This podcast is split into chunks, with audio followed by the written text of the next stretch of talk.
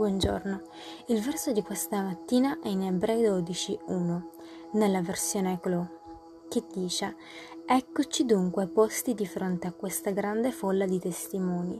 Anche noi quindi liberiamoci di ogni peso, liberiamoci dal peccato che ci trattiene e corriamo decisamente la corsa che Dio ci propone. Con la grazia e la misericordia di Dio possiamo avere la capacità di liberarci di un sacco di cose, di un sacco di sentimenti dolorosi, di molti maltrattamenti, di insulti, di molte cose disoneste e crudeli. Dovremmo imparare a liberarci dalle difficoltà che incontriamo per andare avanti e avere vittoria nella nostra vita. Amen. Che Dio benedica la tua giornata.